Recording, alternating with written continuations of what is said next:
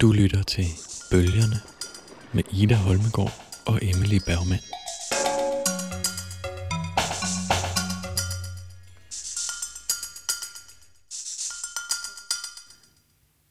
Ejer, skreg Busson, da han fik øje på tigeren og svang sig ned fra den sorte klippe. Han greb kæppen, og som et lyn sprang han hen bag stenen. Bæstet var både sultent og tørstigt.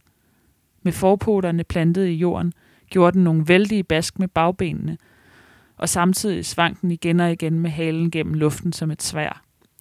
Dens vildskab mindede om lynet, der flænger den tordne himmel, så alle bjerge og tinder ryster. Dette gav Wusong en ordentlig skræk i livet, og vinen forvandledes med et til koldsved. Det tager tid at fortælle. Det tog ingen tid, da det skete. Da Wusong så bæstet styrte mod sig, gjorde han et lynsnart kast med kroppen og landede bag ved dyret. Sagen er, at tiger har korte halse, og derfor var det vanskeligt for tigeren at se ham, når han stod der. Den tog atter afsat med begge forpoter og vred bagkroppen rundt i et spring for at gribe ham. Wusong ved igen og kastede sig til siden. Da tigeren opdagede, at det ikke var lykkedes for den at få fat i manden, gav den et brøl fra sig, som fik hele bjerget til at skælve. Wusong smed sig igen til siden. Sagen er, når tiger overfalder mennesker, benytter de først et styrtspring, så et rundkast og endelig et slag med halen. Hvis ingen af disse tre fremstød lykkes, mister den allerede halvvejs modet. Tigeren brølede rasende, da den opdagede, at slaget med halen var forfejlet og drejede rundt for at angribe igen. Da Wusong blev klar over, at tigeren havde mistet energi, vendte han sig mod den igen, svang sin kæp med begge hænder og lod den suse gennem luften af al kraft. Med et brag faldt et stort træ til jorden, og grene og blade dalede raslende ned.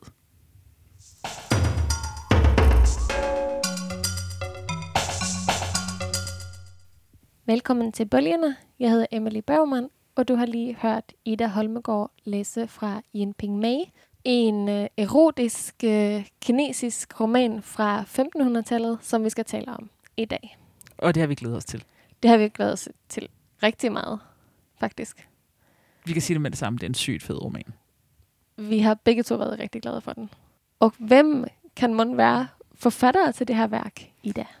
Det er jo et godt spørgsmål, fordi øh, i modsætning til mange andre øh, romaner i den her verden, så ved man faktisk ikke, hvem der har skrevet Jin Ping Mei. Man ved ikke engang, om det er en person eller flere, vel? Men det er meget, der taler for, at det måske er flere mennesker. Det minder oversætteren i hvert fald. Det skal jo oversætteren ligesom i sit øh, forord. Ja, og det er, skal vi sige måske, at det er Vibeke Børdal, der har oversat den her, den her roman, som skal udkomme i løbet af syv år, skal der udkomme 10 bind på forlaget Vandkunsten. Ja, vi har kun læst det første bind. Ja, Der er indtil videre udkommet tre bind. Tak, Vibeke Børdal. du har virkelig gjort et godt arbejde, og det er et meget fint forord, du har skrevet. Ja, der står så blandt andet det her med, at, øh, at man tidligere har troet, at det var en, en genial mand, der har skrevet den her bog. Ikke overraskende. Men nu overvejer man så, hvis det ikke kan være mange kvinder, der har skrevet den. Hvilket er jo ret interessant, fordi det udfordrer genialitetsbegrebet på to plan. Geniet behøves ikke at være en mand, men det kan både være en kvinde, og det kan måske være flere mennesker, der skaber noget genialt sammen. Grunden til, at man måske tænker, at det er flere forfattere, der har skrevet den her bog, er, at øh, den ligesom er skrevet i sådan en, tra- en fortælletradition, som var udbredt øh, i de kinesiske tehuse i den her periode, og som øh, konkubiner, altså øh, kvindelige underholdere og selskabsdamer, ligesom var, øh, var oplært i at fortælle. Det er sådan en særlig fortælleform, hvor øh, hvert kapitel ligesom er et afsnit i en fortælling, som afrundes med kommentaren, hvis du ikke ved, hvad der sker, så lyt til fortællingen i næste runde. Altså næsten som om det var sådan en slags tv-serie. Den har også et vist tv-serie præg. Den er meget tv-serieagtig. Og jeg En synes soap. altså, ligesom på, på Netflix, ikke, hvor man kan se, at altså, hvor afsnittene har nogle navne, øhm, som fortæller, hvad der sker i dem, så har Yin Ping Meis kapitel også navne, som fortæller, hvad der sker i dem. Altså første kapitel, som vi hørte læst op fra her, hedder for eksempel, øhm, på Yingyang-bjerget kæmper Wusong mod tigeren. Led ved sin mand begynder Pan Jinliang at fløte. Det er jo meget beskrivende for sådan, cirka faktisk præcis, hvad der sker i det her kapitel. altså, den hedder også Jin Ping Mei i vers og prosa, fordi den her fortælletradition er karakteriseret ved både at være fortalt i en prosa og i digte. Ja, altså man får lidt en følelse af, at nogle afsnit ligesom er, er sat ind, altså det, at der har foregået en vis klippen og klistren her. Helt klart. Så den, Altså nogle gange er der også nogle afsnit, der ligesom stikker af, som ikke virker ja. naturlige. helt klart. Det virker jo som om digtstykkerne ligesom har en lidt højere status end resten, ikke? Altså nogle Ja. gange så står der, et digt vidner her om, eller der står det næsten hver gang, der kommer et digt ind. Som om det ligesom, som om man kunne tro lidt mere på digterne, end på prosaen. Man kan sige, den minder også om tv-serien på den måde, at den er fyldt med intriger, sex, øh, ekscentriske karakterer, folk, der planlægger øh, hinandens dårligdomme, øh, helte og heldinder, der måske måske ikke får hinanden til sidst, kampe med dyr, øh, alle mulige sådan, øh, spændende, helt klart alle mulige sådan, elementer. Kampe som, med dyr, synes jeg at også mange tv-serier faktisk mangler. Så det ja, er det er rigtigt. et stort plus for den her bog. den både har intriger og kampe med dyr, men den har ligesom øh, soapens, helt klart soapens elementer, Ja. og soapens sådan øh, milde, dramatiske cliffhanger-form. Handlingen i den her bog, den er centreret rundt om øh, dels et brødrepar, Wusong, som er den øh, stærke, også lækre bror, som er ham, der, øh, man hørte i introduktionen, slås med den her tiger på et bjerg, og så Wudar, som er hans øh, grimme, lille storbror, som Ja. er ængstelig og sælger dampede boller. Uh, Og så Wu den ældre. Wu den ældre bliver han også kaldt. Og så øh, Jin Liang, som er en kvinde, som bliver på et tidspunkt bliver gift med Mudar. Men det første, der sker i romanen, er simpelthen, at øh, vi møder Wu Song, hvor han skal slå en tiger ihjel på et bjerg. Og det gør han simpelthen med hænderne. Altså, det er sådan en, øh, en, en meget særlig scene, hvor han bliver frarådet øh, at krydse det her bjerg. Og så vælger han alligevel at gøre det, efter ligesom at have drukket sig fuld og have drukket sig i gang. Det, det Men er også noget, fordi- de tit gør. De drikker sig tit fuld. Men også fordi han går sin egen vej. Ja, fordi han, ligesom, han er stærk og modig. Ikke? Han er en held. Det er ligesom, den starter med en slags øh, tildeling af heltebeviset for Wusong i, for, i form af, at han slår den her tiger ihjel. Og det gør han så op på bjerget, og så efter han har slået tigeren ihjel med den her nævekamp, han, bare sådan ligesom, han slår den simpelthen bare ihjel ved at slå den i hovedet rigtig mange gange og slå den med en pind. Men Tia har jo også meget korte halse. Ja, det er rigtigt, det hørte man også. Ja. Så det er, altså den, han udnytter ligesom øh, Tians svaghed. tigerens svaghed. Ja. Men det resulterer sig ligesom i, i det her samfund, i det kinesiske samfund, de bor i, at Wusong-helten bliver forfremmet til kaptajn. I midlertid hører vi også en lille smule om Wudar, som er den ældre bror, som øh, er meget lille, og som først, han er gift ligesom med en kone, som så dør. Og det, hans job er simpelthen at sælge dampede boller, og aldrig skal han nævnes i den her bog, uden at de der dampede boller også bliver nævnt. Det er øh, åbenbart hans suverænt vigtigste karaktertræk, at han sælger de her dampede boller. Men han er sådan retskaffen, konfliktsky mand, som ligesom har fået lov til at bo i sådan en rigmandshus, hvor Jin Liang er tjenestepige. Jin Liang er den kvindelige hovedperson. Hun er ligesom, kommer fra sådan en form for underklasse, eller i hvert fald en håndværkerklasse, Hendes far er skrædder. Præcis, og så er hun ligesom endt som pige i det her hus hos den her rigmand. Og rigmanden, altså hun er helt vildt smuk. Det er ligesom et af hendes primære karaktertræk, at hun er, hun er simpelthen virkelig, virkelig smuk. Jeg tror også, vi læser noget op lidt senere om, hvor sindssygt smuk hun er. Ja, det er sådan øh, tit i løbet af romanen, at folk bare ligesom går sådan fuldstændig bananas over, Amok over hendes skønhed. altså ikke sådan kan holde sammen på sig selv i almindelige sociale situationer, fordi hun er så lækker.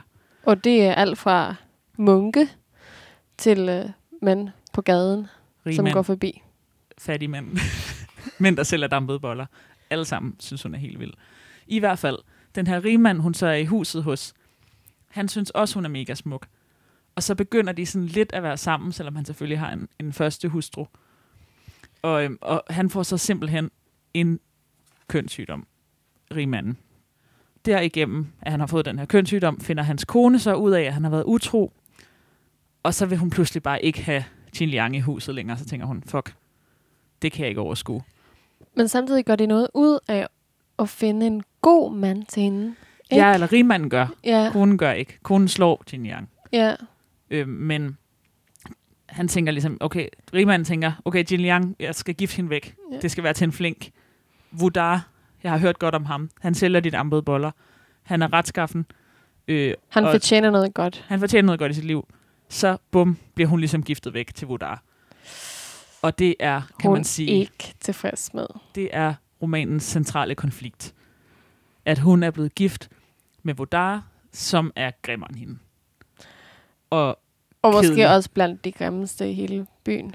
ja, altså, det er noget, som folk tit sådan... Øh, der bliver altid nævnt de her dampede boller, når der bliver talt om ham i romanen. Og der bliver altid nævnt, at han er utrolig lav og grim. Øhm, men Jin Liang, hun er så ligesom blevet gift med Vodar, og hun sidder bare hjemme i deres hus. De har fået sådan et... Øh, de har lejet sådan et hus, og så sidder hun bare med sin lille pæreformede lut, som hun er rigtig god til at spille på. Hun er vildt god til at spille lut. Så sidder hun bare med lutten der i vinduet, og synger ud til mændene på gaden. Og hun er slet ikke, hun er ikke bange for at komme med hentydninger til øh, sådan øh, flø, af fløtig karakter. Bare sådan ud til alle generelt. Hvilket minder mig ret meget om den mandlige karakter, ikke? Ja. Hun, altså, Romeo. Hun, øhm, men hun sidder og fløter ud af vinduet. Hun sidder så- også nogle gange uden for huset, ikke? Ja. Ja. Så kommer Wusong på besøg. Helten Wusong, der slog tigeren ihjel, bror til Wudar. Han kommer på besøg hjemme hos dem, og hun tænker, yes, Egentlig. han er the shit. Og hun prøver bare at forføre ham. Så hun bestiller alt muligt lækker mad, og er helt vildt høflig, og skænker te og vin op til ham. Og hun der overtalt ham til at flytte ind hos dem, ikke? Nå ja, hun overtaler ham til at flytte ind hos dem, det er rigtigt. Og så vil hun ligesom have, at han skal komme og bo. Og så altså, har hun ligesom making the moves på ham. Og så siger han bare, nej, hallo, du er min svigerinde. Det vil jeg ikke. Vi skal ikke øh, være sammen. Og så bliver hun bliver helt vildt sur. Og øh, meanwhile kan man sige, at Vodar øh, med de dampede boller, han fatter ingenting. Altså det er også, det er også en ting, der bliver sagt ofte Det om ham gennem bogen. ham. At han ikke forstår noget. Sådan generelt Ja. at han øh, ligesom er naiv, kunne man måske sige. Det, der så efterfølgende sker, er, at hun så bare er hjemme igen og keder sig. Det sk- sker nogle gange i løbet af romanen. Hun er hjemme igen og keder sig og har det rigtig stenet. Men så kommer der en mand forbi. Lige så stille, så er hun begyndt at spille ud af vinduet igen. Hun er lige så stille begynder at spille ud af vinduet igen. Så kommer der en mand forbi og støder hovedet op i deres bambuspatiente. Han er sådan en øh, hot, ung, rig mand, der hedder Simon Cheng. Og han ser ligesom Jin Liang og tænker, shit, hun er... Han tænker ligesom alle andre mænd i hele den her roman, tænker, som er sådan, hun er alt for lækker. Hende vil jeg rigtig gerne være sammen med. Og så får vi ligesom af fortælleren introduceret Simon Cheng, og han er sådan, han er sådan en nyrig fyr, lidt lapset. Han går virkelig meget op i sit udseende. Han har allerede fire koner. Og han, er rigtig, han gambler rigtig meget og har sådan nogle venner, som han går i byen med, sådan nogle bros. Øhm, men han er i hvert fald blevet rigtig interesseret i at forføre Jin Liang. Og det han så gør, det er, at han allierer sig med Jin Liangs nabo, Madame Wang, som har et tehus, som ikke har så mange gæster. Det er måske i virkeligheden ikke hendes fremste business, det der tehus, vel? Hun er ægteskabsmaler. Hun er ægteskabsmaler, nogle gange jordmor, nogle gange laver hun ligesom at snyde folk lidt Ja. for penge. Man kan sige, at i den her roman, så er hun ægteskabsmaler, ikke? Ja, skråstreg øh, arrangerer utroskab. I hvert fald så er der et kapitel, som før nævnt øh, hedder kapitlerne ligesom det, de handler om. Så der er et kapitel, der hedder Madame Wang lægger en titrinsplan for sidespring. Simon Ching kurtiserer Jin Liang i tehuset. Det er det, der sker. Altså, Madame Wang med tehuset ligger sådan en lang plan, som handler om, at hun skal få nogle penge af Simon Ching, så hun kan købe noget stof. Og så skal hun gå hen til Jin Liang med det der stof og spørge, om Jin Liang vil sy hendes ligeklæde, fordi hun er gammel og måske snart skal dø. Og så skal hun ligesom have Jin Liang med over til sit eget hus, så skal hun sidde og sy de der klæder. Og så skal Simon Ching tilfældigvis komme forbi med noget lækkert frokost. og så skal Madame Wang ligesom gå ud og købe, vil købe noget mere te og nødder. Og når hun har købt det der te og nødder, mens hun køber det der te og nødder, så kan han ligesom make et move. Altså så er det sådan noget med, så, skal han ligesom, så planlægger de, at så skal han bruge sit ærme til at vippe en spisepind på gulvet. Og når han så samler den op, så skal han lige klemme hendes fod. Så skal han lige røre lidt ved hendes fod. Og så, hvis hun er med på den, så kan de have sex. Ja. Og det sker. Og Ja. lige så snart hun, han ligesom klemmer hendes fod, så siger hun, Jin Liang altså, så siger hun, det er fedt nok, jeg vil bare gerne være sammen med dig. Madame Wang og, og Simon Ching aner overhovedet ikke, hvor villig Yin Yang er. Nej, det, altså, hun vil faktisk rigtig gerne bare være utro. Ja. Øhm, så er der ligesom en lang periode, hvor de bare er utro med hinanden, og hvor der sådan er forskellige digte om sex. Øhm, men så sker der bare noget ret... Altså sådan, og hun er utro hver dag, og Buddha, han forstår ligesom ikke, han fatter det ikke. Øhm, men så sker der noget lidt uheldigt, som er, at bruder Jun, som er en lille dreng, der sælger nogle snepærer, ligesom gerne vil finde Simon Ching for at sælge de her pærer til ham, som er åbenbart en lækker frugt. Og så er der så, altså generelt står der i hvert fald i bogen, at sådan, de fleste folk kender til den her utroskab og godt ved, at Simon Ching hver dag er i tehuset for ligesom at have sex med Jin Liang. Så da bruder Jun spørger, hvor man kan finde Simon Ching, så siger alle folk bare, går hen i tehuset. Tjek, om ikke han er i tehuset. Så går han derhen. Men fordi at Simon Ching er i gang med sin affære, så siger Madame Wang ligesom, nej, nej, nej, nej, nej, Bryder Jun, du må ikke komme ind og se ham. Så er hun enormt aggressiv over for Bryder Jun, som så ligesom gætter, at der foregår den her utroskab, og så går han så hen og finder Vudar og siger, seriously, din kone er så utro lige hen hos naboen. Øhm, Hvilket hvor der først slet ikke vil acceptere og slet ikke vil tro på, vel? nej, altså han er jo øhm, naiv som han er, så tænker han, det kan ikke være rigtigt. Men det kan være rigtigt.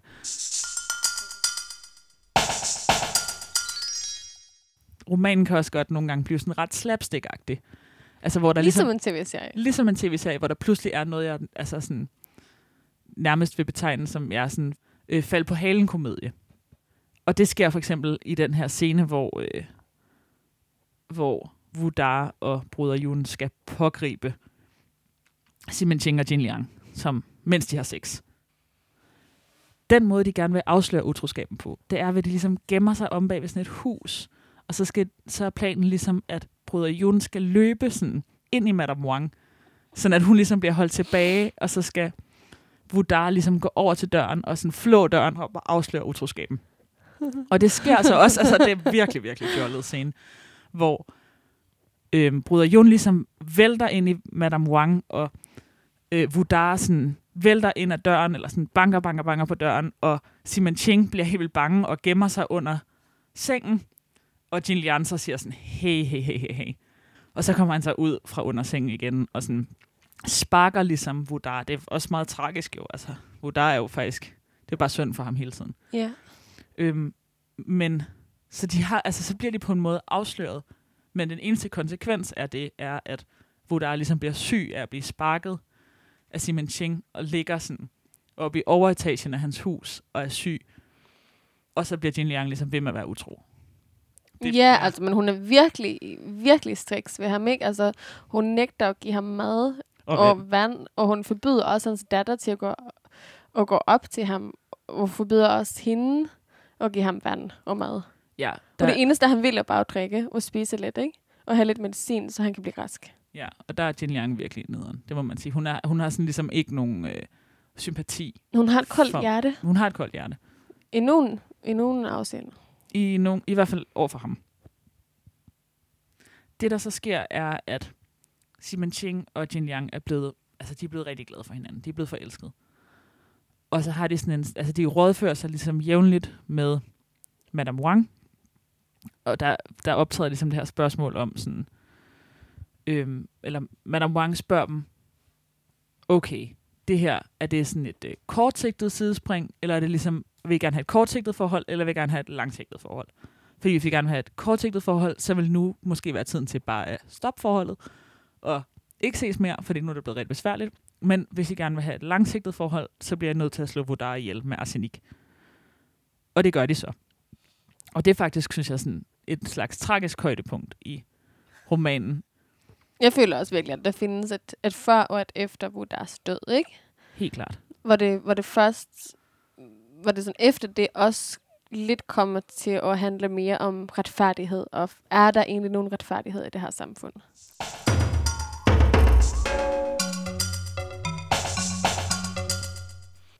Altså man kan høre her, øh, når Ida genfortalt handlingen i bogen, så er det jo nogle, nogle ting i det her øhm, 1500-tals kinesiske samfund, som er anderledes, end vi er vant til. Altså, der er nogle vilkår, som præger karakterernes liv, øhm, ja, som er meget forskellige fra dem, man er vant til som nordisk læser på 2000-tallet.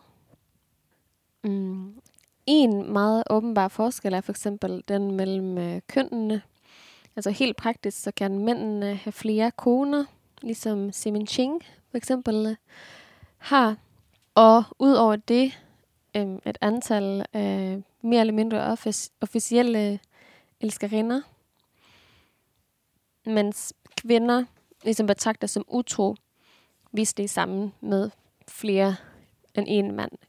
Så Yin beskrives flere steder af fortælleren som den løsagtige kvinde, og så videre, fordi at hun er, hun er sammen med Simon Xing, selvom hun er gift med Wu Da.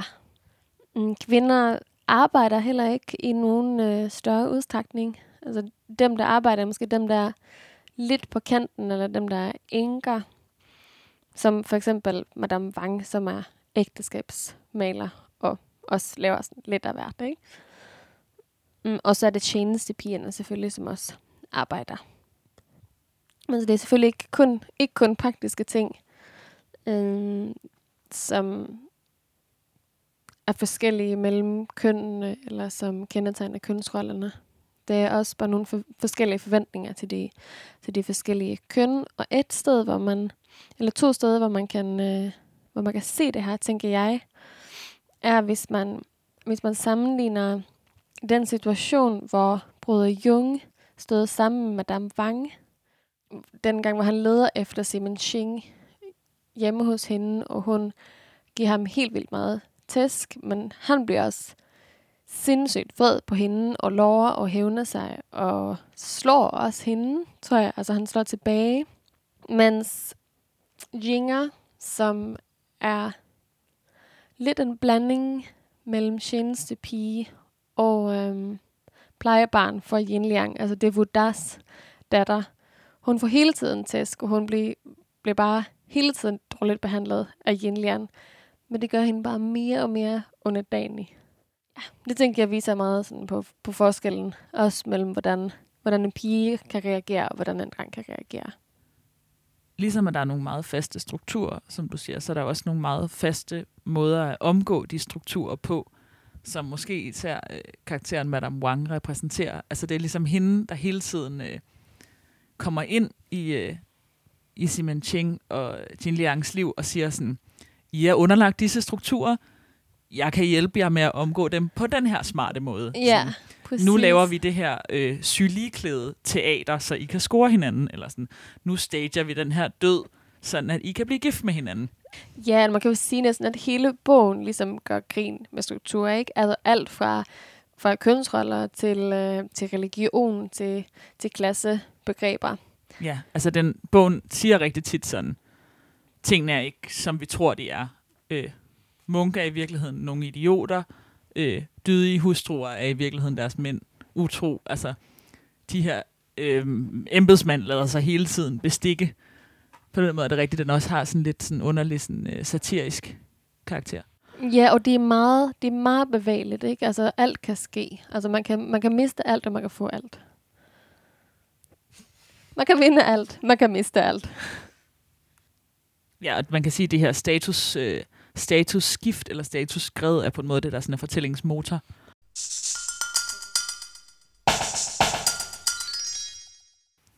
Noget af det, som jeg synes har gjort den her øh, roman virkelig sådan sjov at læse, er fortælleren, altså den, øh, simpelthen den fortællerinstans, der er, eller den måde, den er fortalt på, som vi snakkede om i starten, er ligesom fortalt med en, sådan en blanding af digt og prosa, og selve fortælleren er ret langt fremme i teksten på den måde, at der ligesom hele tiden bliver fortalt, for eksempel, øh, mere der ikke er berette om den aften, kan der pludselig stå, hvis der ikke skal fortælles mere om en aften, eller et digt vidner har om, altså øh, fortælleren gør ligesom hele tiden opmærksom på, jeg sidder her og fortæller i tehuset. Lyt med næste gang, hvis du gerne vil vide, hvad der sker. Det er sådan nogle faste former, som ligesom øh, hører med til den her mundtlige tradition. Men det gør også, at man ligesom får en følelse af fortælleren som den, Som der en fak- karakter, ja, som en karakter, faktisk, den der ja. faktisk snakker. Øhm, det er, sådan, det er en alvidende fortæller, og det er en, en fortæller, som stoler meget på sin egen alvidenhed til at lave sådan generelle domme om mennesker og mennesketyper. Øhm, meget sådan, der er en meget tør stil. Jeg kan lige læse nogle øhm, eksempler op på noget, som jeg synes er sådan ekstremt typisk for den her fortæller, øh, nemlig at fortælleren ikke kan lide nogen af de medvirkende, og insisterer på primært at udstille alles værste sider. For eksempel står der her om Vudar øh, på et sted, hvor han øh, har en samtale med Jin Liang om, at hun hele tiden er over hos Madame Wang, og han ved ikke, at hun er utro. Øhm, og så giver han hende nogle penge med, fordi han gerne vil have, at de kunne købe noget frokost, og så står der, et digt vidner herom. Gudmor lægger sin snare med snyd, Tåben Vudar fatter ikke en lyd. Belønner bedraget med penge til vin, forærer konen væk og er helt til grin. Øhm, et andet sted står der om ægteskabsmalerne sådan, som øh, profession. Ærede publikum, hør engang. Disse ægteskabsmalere, disse gifteknive, det eneste, de er ude på her i verden, er penge, og så rager folks liv eller død dem i øvrigt ikke en døjt. Helt vildt sjovt. For selvom det er helt vildt involveret på en måde, har jeg tænkt, at det minder om, om koret i de græske dramaer, som også er meget involveret i, i fortællingen, ikke? Med den forskel, at, at koret der ligesom mere er på karakterernes side, ikke? Altså, og, og viser empati, hvor den her fortæller mest viser foragt. Ja. Ja, måske også en del varme. Altså, jeg er måske ikke helt enig i, at fortælleren ikke kan lide nogen. Altså, han kan Nej, godt lide rigtigt. Han kan godt lide Wusong. Lidt. Jeg synes, han, han er meget glad for Wusong. Ja, det, men altså, det går, det går ham jo dårligt. Jeg har også en følelse af, at det kommer til at gå ham bedre, faktisk. Ja, måske de næste bind. Ja. Men det er også en... Wusong er til gengæld en karakter, som ligesom er skibet ud af bogen. Ja. Langt det meste af sådan dens udstrækning. ja. Altså, han optræder virkelig ikke særlig tit, og måske... Altså, jeg forestiller mig også bare, at han ligesom... Han er en held, fordi at bogen mangler en, men det er jo ikke sådan, at, at man følger ham på hans eventyr. altså, i det hele taget tror jeg, at... Øhm, altså, jeg forestiller mig lidt, at der... Det er ikke noget, jeg sådan, har noget sådan, øh, kan man sige, historisk belæg om. Jeg synes nogle gange med nogle af de her bøger, ældre bøger, der handler om sådan, sex uden for ægteskab, at der er sådan et skisma med, at de sådan, på en gang øh, vil udtale mange advarsler øh, omkring øh, at dyrke sex uden for ægteskab, og øh, siger, at det er helt galt at være utro, men samtidig er de ligesom skrevet på en stor interesse for det. Altså, Helt sikkert. Altså, alle- det er også derfor, de er blevet så populære. Ikke? Det er derfor, Ja. at vi sidder og læser dem nu, selvom de er skrevet for 600 år siden. Fortælleren går sådan super meget ind i det, når de har sex. Altså, ja, og, og i, inde i, i blasfemi, og Ja. ja.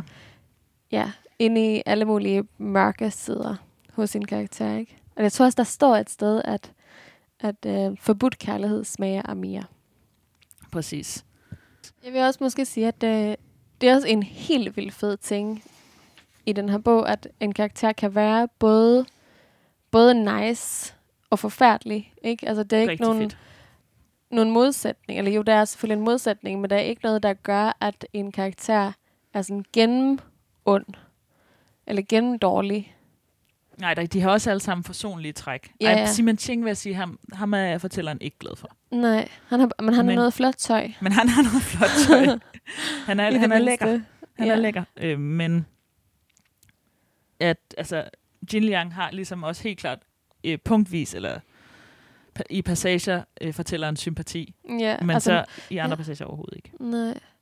Nå, jamen, der står for eksempel også et andet eksempel på et, øh, en profession, som fortælleren virkelig sådan udstiller og ikke bryder sig om, er munke. Der kommer på et tidspunkt nogle munke, fordi Vodar skal begraves, og så står der her, æret publikum, hør en gang. Det er åbenbart, det er sådan en dis-intro. Æret publikum, hør en gang, så ved man bare, der kommer et eller andet sådan Yeah. super træls. Æret publikum, hør en gang.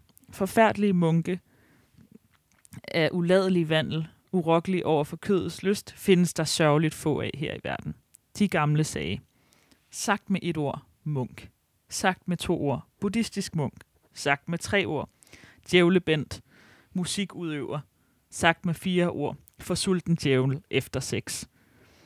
Ja, altså, man kan virkelig forstå, at den her bog ikke har været sådan vældigt i alle sammenhæng. Nemlig. Og fordi den er også er en magtsatire, altså fordi den også interesserer sig for at udstille den korruption, der findes i, øh, Helt sikkert. i magtsystemet. Altså, der er jo de her lange passager, hvor øh, Jin Liangs skønhed bliver beskrevet, som også er sådan en lille smule forsonende i forhold til, til hende som Til karakter. hende, ja. Men jeg oplever heller ikke, at han ikke kan lide hende. Altså, jeg Eller tror, jo, at nogle gange. Eller han... Hvorfor siger jeg hele tiden han? Ja, i forhold til Yin Liang, Mm. ja. Men jeg oplever heller ikke, at hun er en karakter, som fortælleren ikke kan lide. Øhm, altså, Nej, men selvfølgelig som han så... udstiller. Ja, udstiller, ja. og selvfølgelig også kalder... Øh, hvad er det, han kalder hende? Løsagtigt Løsagtig kvinde og sådan noget. og ond. Men så kan der også stå, altså der er jo meget poetiske passager, sådan især omkring det erotiske. Der kan for eksempel stå det her. Første gang de ligesom øh, er sammen over i tehuset, så står der her. De to skålede og drak med hinanden. Simon Ching tog den unge kvinde nærmere i øjesyn, og hun forekom ham endnu mere henrivende, end da han første gang så hende. Vinen fik en rus rødmen til at stige op i hendes blege, fløjelsmatte kinder.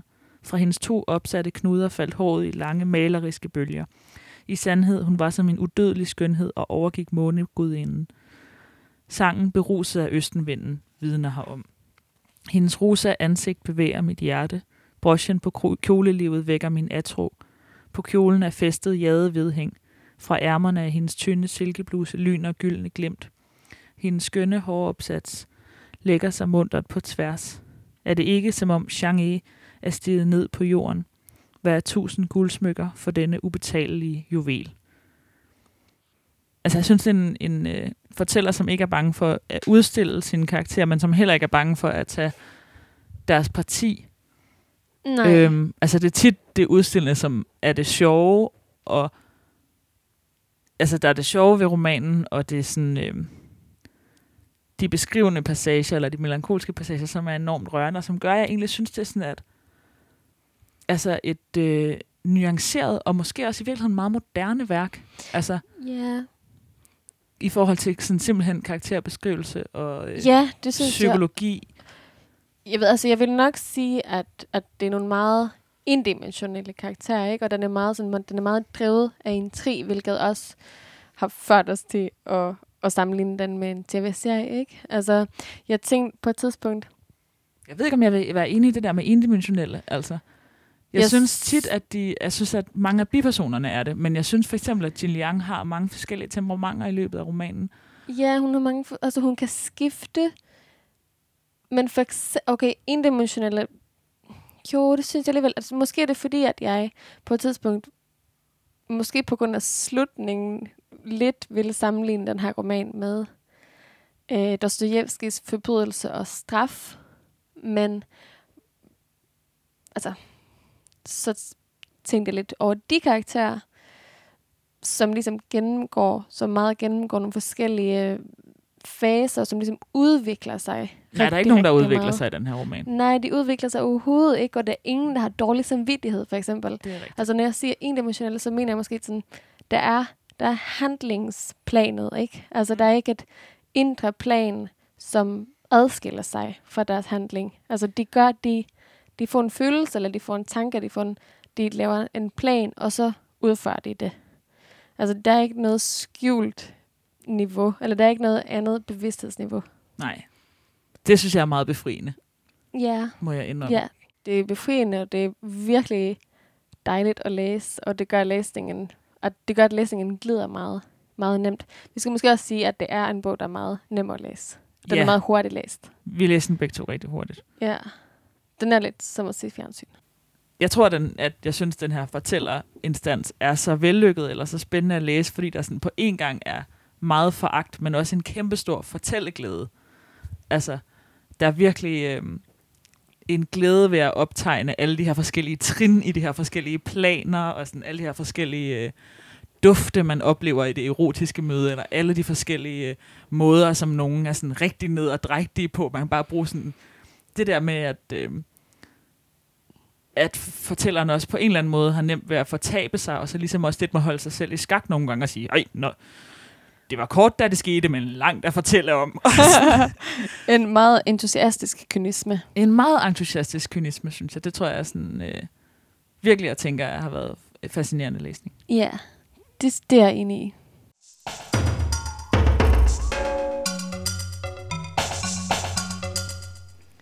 jeg har tænkt lidt over Yin og hende som, som karakter, hvorfor den karakter er interessant. Og mm, øhm, det er jo blandt andet fordi, at hun gør opgør på en meget sådan selvfølgelig, på en meget øh, naturlig måde med de samfundsnormer, som vi har snakket om før. Altså for eksempel det med at være kvinde, og at det at være kvinde betyder, at man ikke har samme, slet ikke har de samme rettigheder i ægteskabet, som man, som en mand har. For eksempel igen, at hun hele tiden er på jagt efter en elsker. Hun, hun synes slet ikke, at Vodar ligesom er god nok til hende. Det, det er fuldstændig sådan under hendes niveau. Øhm, for eksempel så lyder en sang, som hun synger, der, når hun er hjemme, og, øh, og Vodar er ude og sætter de dampede boller. Den sang lyder sådan her. For første færd stod der mig klart, mit ægteskab var en fejl. Han kan ikke betragtes som en mand i nogen forstand. Jeg ønsker ikke at præle ham i vejret. Men dette parti er som at gifte en krave med en fugl fønix. Jeg er som det pure guld begravet i jorden. Et bronzestykke kan aldrig få samme glød. Han er sløv som en sten, Hvordan skulle han kunne forstå lykken ved at fagne mine spade lemmer og jade ved skikkelse? Jeg er som en udødelig plante, der gror midt i mødingen. Hvad han end gør, kan jeg aldrig blive lykkelig i hjertet. Forstå mig, en guldklimp kan ikke lignes med en jordknold. Ja, hun gør helt klart opgør med, det er blevet, ja, blevet givet væk, eller blevet giftet væk. Um, Man kan også sige, at hun er ikke så beskeden. Altså, slet ikke. Altså, virkelig, hun er, meget, sådan, hun er meget naturlig omkring det, ikke? Altså, hun synes, det er helt selvfølgeligt. Og udtalt. Og udtalt. At, altså, Mildt til overvurderende. Ja, måske. Eller i hvert fald sådan. altså. Men andre synes også, hun er rigtig nice. På den måde er det jo sådan. Ja, jeg tænker også, det har med klasse at gøre, ikke? Altså også klasse, klassebegrebet går hun opgør med på den her måde. Hun er født i underklassen, men ser det også som helt selvfølgelig, at hun hører hjemme i overklassen. Hun hører hjemme med de rige. Hun hører hjemme i luksus. Ja, rige mennesker har det sjovere. I ja. hvert fald i 1500-tallets Kina.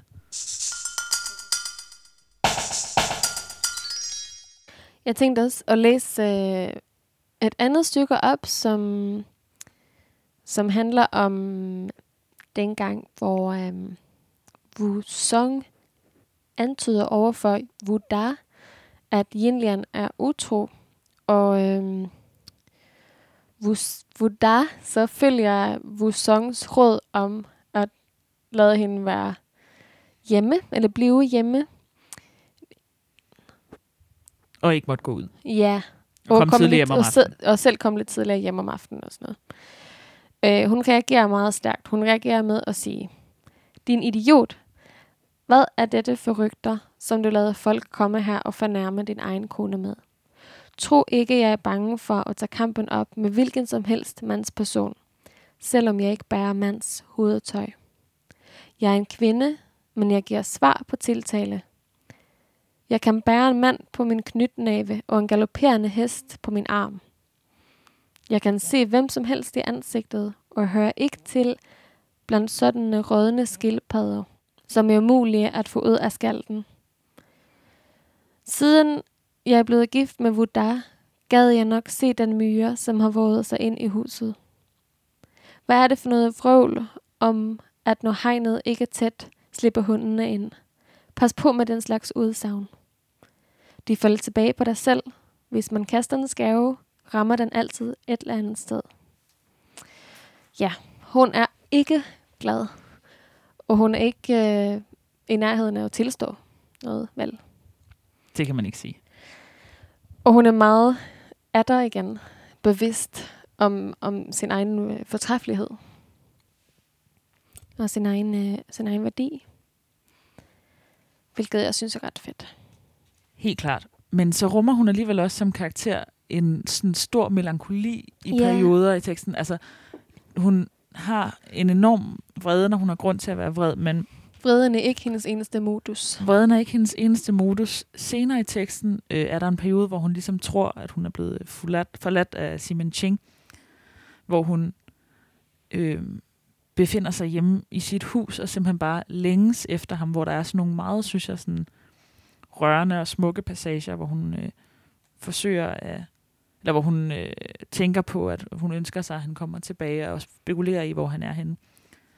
Der er også nogle slags øh, sange, hvor hun, der er sådan nogle sange, hun synger øh, igen spillende på den pæreformede lut. Blandt andet står der, han længes ikke mere efter mig. Jeg længes altid efter ham. Jeg længes efter ham ved døren, skjult bag gardinet. Jeg er ulyksalig. Du lader mit leje være tomt. Under tæppet forbander jeg dit navn. Hvorfor vanker du blandt glædespiger og kommer ikke mere til mig? For hvem skal jeg nu male mine blege øjenbryn? Under hvilken grøn pil har han bundet sin hest? Han svigter mig, men jeg elsker ham. Det synes jeg fandme er rørende. Det er, he- det er helt vildt smukt. Og faktisk, måske kan man sige, at hun har gennemgået en lille forandring der, fordi hun er faktisk blevet forelsket. Hun er blevet forelsket i ham, ikke fra og bare har vælget væk fra Vodar. Og man kan sige, hun forlader ikke sådan sin... Der er jo også en vis sådan, selvretfærdighed eller vrede i det her med at, at sige, at man er blevet forladt på den her måde. Samtidig synes jeg også, det der... Øh, måske en af de sætninger, jeg nogensinde har læst, der beskriver breakup-situationen bedst, er under tæppet forbander jeg dit navn. altså, ligesom man ligger derhjemme. Det er meget, meget træffende. det er meget træffende, man ligger derhjemme under dynen og bare sådan, åh, øv, øv, øv, øv, øv, øv, Jeg hvad er det her for en nederen andet. person? Jeg vil intet andet, end at være sammen med den her person, der har forladt mig. Det her med, for hvem skal jeg nu male min blege øjenbryn? Altså. Det eneste gang i bogen, hvor hendes udseende blev beskrevet på, altså, på nogen anden måde end bare som besyngende.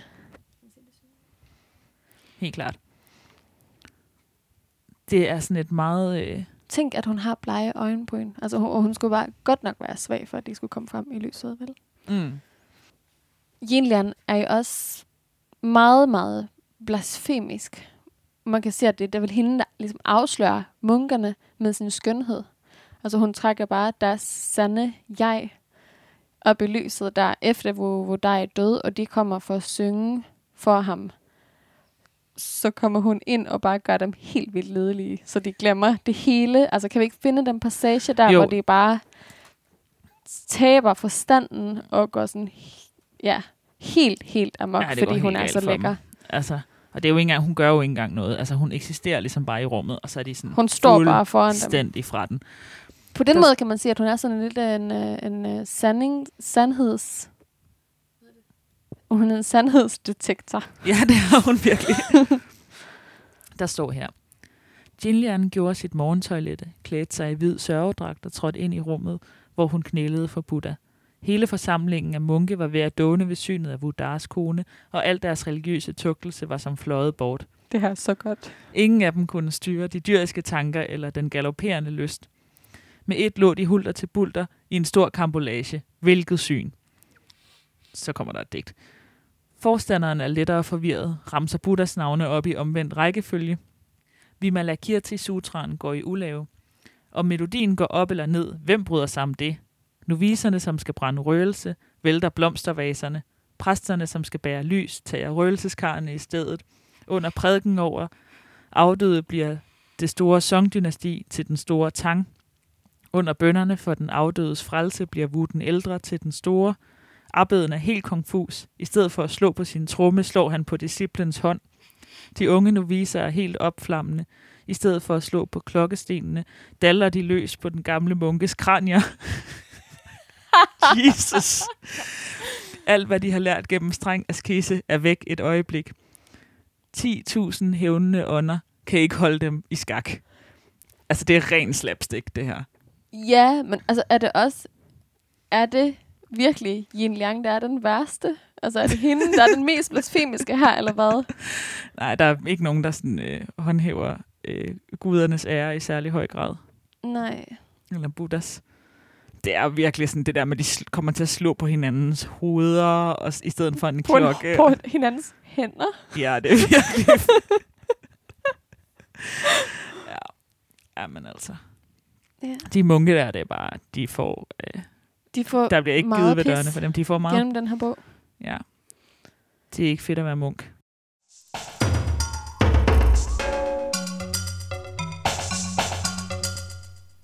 Som vi har for vane her på podcasten, så har vi taget noget litteratur med, som, øh, som mindede lidt om det, vi har læst i dag. Og jeg har selvfølgelig taget øh, Don Juan med. Jeg har taget Molières Don Juan med, fordi det er den, jeg nu har læst og ligesom øh, været optaget af. Jeg vil lige læse lidt øh, højt fra den til en start. Jeg læser fra øh, anden scene, første akt. Det er en scene, som udspiller sig mellem Skanaral, som er Don Juans væbner, og så Don Juan selv. Og det er Skanaral, som, øh, ham, som har den første replik, han siger. Med forlov og uden at ville gøre dem uret, antager jeg, at de har fået en ny dame på hjernen. Tror du det? Ja. Bingo! Du tager heller ikke fejl, og jeg må tilstå, at et andet emne har fordrevet Elvira fra min tanke. Skanaral. Du godeste, hvor jeg kan min Don Juan på fingrene. Jeg kender deres hjerte som verdens bedste hurtigløber. Det løber helst uafbrudt fra den ene holdeplads til den anden, og det har svært ved at blive på et sted. Don Juan. Men sig mig, synes du ikke, at det er rigtigt af mig at lade sig gøre det? Øh, bummelum, siger så generelt så. Don Juan. Hvad er det, du mumler? Sig frem. Jamen, det er da helt sikkert, at de har ret, om de vil. Det kan man slet ikke bestride. Men hvis de nu ikke ville, så var det måske en anden sag. Don Juan. Nå, var det det? Jeg giver dig fuld ytringsfrihed, så du kan sige, hvad du mener. Skanderel. I så fald vil jeg sige dem lige ud, at jeg ikke synes mig om deres metode, og at jeg finder det i en sådan grad stødende, at de sådan går rundt og elsker til højre og til venstre. Så svarer Don Juan. Hvad vil du da have, at man skal binde sig til den første, den bedste, man falder for at sige verden farvel for hendes skyld, og ikke mere have øjne for andre?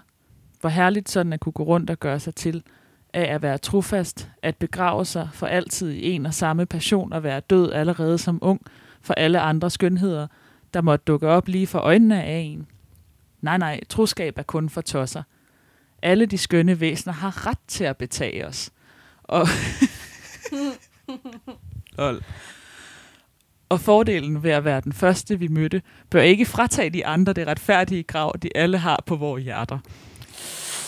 Uh. Jeg har det sådan, at skønheden overvælder mig over alt, hvor jeg møder den, og jeg giver let efter for denne søde vold, som den forfører os med. Hvor gift eller forlovet jeg end er, kan den kærlighed, jeg nærer til en pige, ikke forpligte min sjæl til at gøre den anden uret. Jeg bevarer mit blik for alles fortrinligheder og tilstår hver og en den hyldest og opmærksomhed, som vi skylder hende ifølge naturen.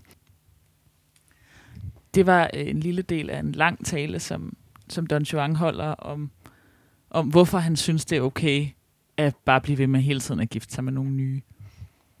Og det, det viser sig så, at den her kvinde, han er faldet for, at hun er allerede forlovet med en anden, og simpelthen grunden til, at han gerne vil være sammen med hende, er, fordi han har set hende sammen med hendes forlovede, og hun så bare så lykkelig og glad ud. Og det blev han sgu, så blev han sgu lidt misundelig. Så synes han, de så ud til at have det for fedt. Så ville han gerne score hende. Ja, det minder måske også lidt om, om uh, Simon Chings logik. Lige så snart jeg ser et kønt ansigt, så løber jeg bare efter det. Og så vil jeg bare giftes. Det er rigtigt. Noget, jeg tænkte på, som øh, var lidt forskelligt fra, fra logikkerne, der ligesom eksisterer i Jin Liang, er, at Don Juan ligesom her og mange andre steder i det her teaterstykke øh, retfærdiggør sig selv, eller ligesom argumenterer for, hvorfor han har ret til at være utro. Det er ligesom en del af hans karakter i den her Molière-version, at han er sådan, øh, han er ateist, og han er altså proklameret, men han siger også, at han er kristen, når det passer ham bedre. Han er, ligesom, han er god til at tale folk efter munden. Han er god til at få det til at lyde, som om han har ret at lave sådan nogle forskellige logiske slutninger. Her har han for eksempel den her. Altså han laver en meget smart logisk slutning i det stykke, jeg læste op, hvor det ligesom handler om, at alle kvinder har ret til at få hans opmærksomhed. Altså han skifter ligesom øh, ægteskabets idé med, at man har ret til den, man har, der har lovet en kærlighed, ud med, at kvinderne har ret til at blive begæret alle sammen. Så derfor fratager man ligesom nogen noget ved at være. Man fratager alle sine potentielle kommende elskere noget ved at være tro mod den, man ligesom først giftede sig med. Og det kan man sige, altså er det en holdbar logik? Ja, men det, er, det lyder i hvert fald som et argument, ikke? Altså, Mens uh, Simon Sheen ligesom slet ikke har nogen argumenter. Han går bare efter sin, efter sin lyst. præcis. Også der står det her med, at øh, man må tilstå hver og en den hyldest og opmærksomhed, vi skylder hende ifølge naturen. Det er også rigtig sådan øh, et klassisk argument, ikke? at der, er- der er en eller anden naturlighed. Altså sådan, at hvis man kan påberåbe, at noget er naturligt, så er det ligesom det, der trumfkort i argumentationen. Man kan måske sige, at der findes en, en lidt lignende logik i øh, Jinping Mei, fordi at kvinderne ligesom hele tiden ligner de smukke ting ved naturen, og derfor har en tiltrækningskraft ligesom gennem det. Der er alligevel noget naturligt. Der er noget naturligt på færre. Det, der sker med, med Don Juan i den her udlægning, er meget anderledes end det, der sker med, kunne man måske sige, de to kinesiske Don Juaner, Jin Lian og Simon Ching. Ja, Det- Yin Lian er helt klart også en form for Don Juan, ikke? Ja. Øhm, men det, der sker med, med Don Juan i uh, Molières version, og i de fleste versioner af, af legenden, eller af de forskellige versioner af, af historien, der er skrevet, er, at han simpelthen bliver straffet af Gud. Altså han forbryder sig jo gang på gang på gang, kan man sige, mod sådan, øh, den kirkeretslige skik, eller han forbryder sig mod ægteskabet ved at indgå øh, ægteskab oven på ægteskab oven på ægteskab. Og folk bliver ved med at sige, hans væbner bliver ved med at sige sådan, ej, Don Juan, sådan, er, du, er det ikke lidt risky? Også sådan, lidt risky over for Gud, og lidt risky over for folk, der synes, du er nederen, og sådan, bliver, du, bliver folk ikke lidt træt af dig? Og han siger bare sådan, nej, nej, nej, nej, nej. På et tidspunkt siger han det her helt mod slutningen, som er, han er også rigtig meget sådan en, øh, har rigtig meget hybris kørende for sig, ikke? Altså, på et tidspunkt hen mod slutningen siger han, rolig, rolig, himlen er ikke så nøjeregnende, som du tror, og hvis den skulle reagere hver gang folk, så får han øje på et spøgelse. Væbneren der, så siger væbneren, Åh herre, se, det er himlen, der taler til dem, og det er et varsel, den vil give dem. Og så svarer Don Juan, hvis himlen vil give mig et varsel, må den tale lidt tydeligere, så jeg kan høre det. Altså, han er, virke, han er en person, som forbryder sig mod de hellige regler, og så bliver han straffet. På den måde har øh, stykket en slags en lignelsesform, eller sådan en moralsk parabel. At øh, han, vi har den her, den her svage karakter, der synder, og som ligesom har det her komiske træk med at øh, vil øh, bruge sådan noget halvbagt logik til at argumentere for, øh, hvorfor det er okay at dyrke sex med alle dem, man har lyst til at dyrke sex med. Det er noget, man slipper for i, øh, i en Mei, kan man sige. Altså den, de halvbagte logikker, fordi at de ligesom ikke prøver at retfærdiggøre sin valg. De går bare efter det, de, de kan lide, ikke? Ja, de har bare lyst til, altså de, de ved godt, det er forkert, men der er ikke ligesom nogen sådan, øh, de skal ikke retfærdiggøre Nej, det deres de ikke. utroskab med andet end deres lyst, og så prøver de bare ligesom at slippe for at, at blive straffet. De slipper for at blive straffet. Altså, Ja. ja. hvem skulle straffe dem? Ja, men altså, det skulle vel, øh, altså, de skulle for eksempel godt være blevet straffet for det der mor på Vudar, men så bestikker Men- de jo bare alle Ja, folk. men det gør de ikke. For ligesom vi har været inde på tidligere, så er jo alle institutioner ligesom også gennembrudende, ikke? Altså, institutionerne bliver lige så meget udstillet som karaktererne. Altså, der er ingen instans, der har lov til at straffe dem. Mm, religionen, der ser vi munkerne, som bare er helt vildt krøde, ikke? Og sådan er de, de første og værste, når det kommer til dårlig moral, ikke? I retten, så kan man bare bestikke folk. Alle falder bare for, for Simon Chings penge og status. Ja, ja, og satiren er også på en måde rettet mod Simon Ching selv. Men man kan, derfor, det kan man i hvert fald sige er en forskel, at, øh, at Don Juan er, tror jeg, en, mere en karaktersatire, eller en, en satire på, Karakteren. på, øh, på synderen Don Juan, eller på øh, levemanden, libertineren Don Juan, som skal udstilles, hvor øh, Jinping Mei simpelthen lægger et sm- smørt satirelag over alt. ud over alt, hvad der overhovedet Altså, alt. institutionen er lige så meget som, som personerne. Præcis, og det er rigtigt, derfor er der ikke nogen øh, instans, der kan straffe nogen. Qin Liang og Simon Ching skal ikke retfærdiggøre noget, fordi de er ligesom, de er ikke ideologiske, de er bare.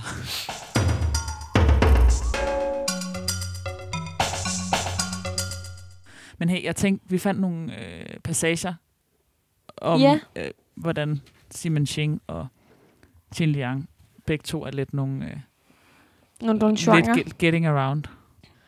Det her handler om Yin Lian, når hun er i flørte mood.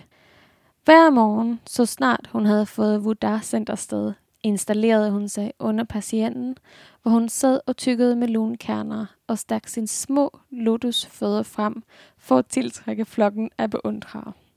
Dag efter dag sad hun der og spillede på sin pipa og sang melankolske sange, uden at skamme sig over at indflette alverdens hentydninger. Dette førte nu til, at Vuda ikke brød sig om at blive boende i Rubinstræde længere. Ja. Skal vi også læse et lille stykke om, om Simon Ching? Lad os gøre det. Han gjorde ikke andet end at være på viften og kaste sig ud i Elskovs eventyr for 40 unge kvinder af god familie og tage dem til sig som hustruer. Hvis en af dem mishavede ham det mindste, gjorde han kort proces og fik fat i en ægteskabsmalesker for at få hende solgt videre. Det var hent, at han troppede op hos malesken mere end 20 gange i løbet af en måned. De fleste folk tog sig vel i akt for at komme til at fornærme ham. Ja, 20 gange på en måned. Det er næsten hver dag. Altså, det er to ud af tre dage. Ny kone, to ud af tre dage. Ja. Se, jeg må Hvordan, kan man, hvordan når man det? Altså, Det lyder som en overdrivelse. Jeg tænker, at øh, Molière's Don Juan er fra 1665. Så der er jo ikke så meget, øh, så meget nyere.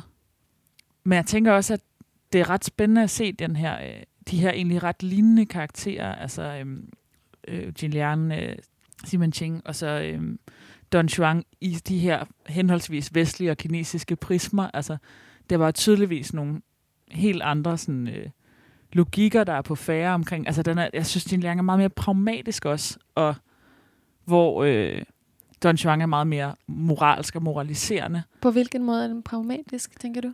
Altså, at der ligesom er det her et effektivt øh, system af social kontrol, og nogle mindst lige så effektive måder at omgå det system på.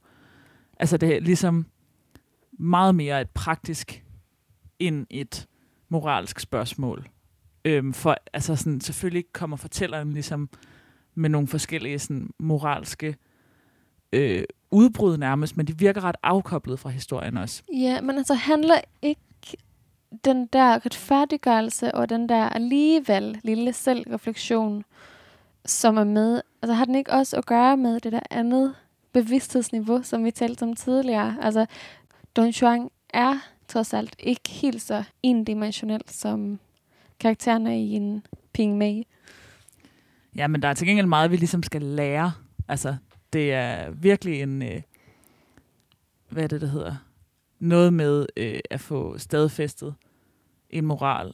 Ja. Øh, synes jeg på en mere på en anden måde. Altså, der er, fordi det er himlen, der straffer ham, og ikke et eventuelt korrupt retssystem, så er der bare sådan i meget mindre grad nogen som helst vej udenom. Altså, han bliver ligesom slugt ned i en sådan afgrund af flammer til sidst. Ja, Altså, det er... Øh, hvorimod jo Jin Ming Mei slutter med, at... Øh, et Simpelthen. blowjob. at uh, Jin Liang giver Simon Ching et blowjob.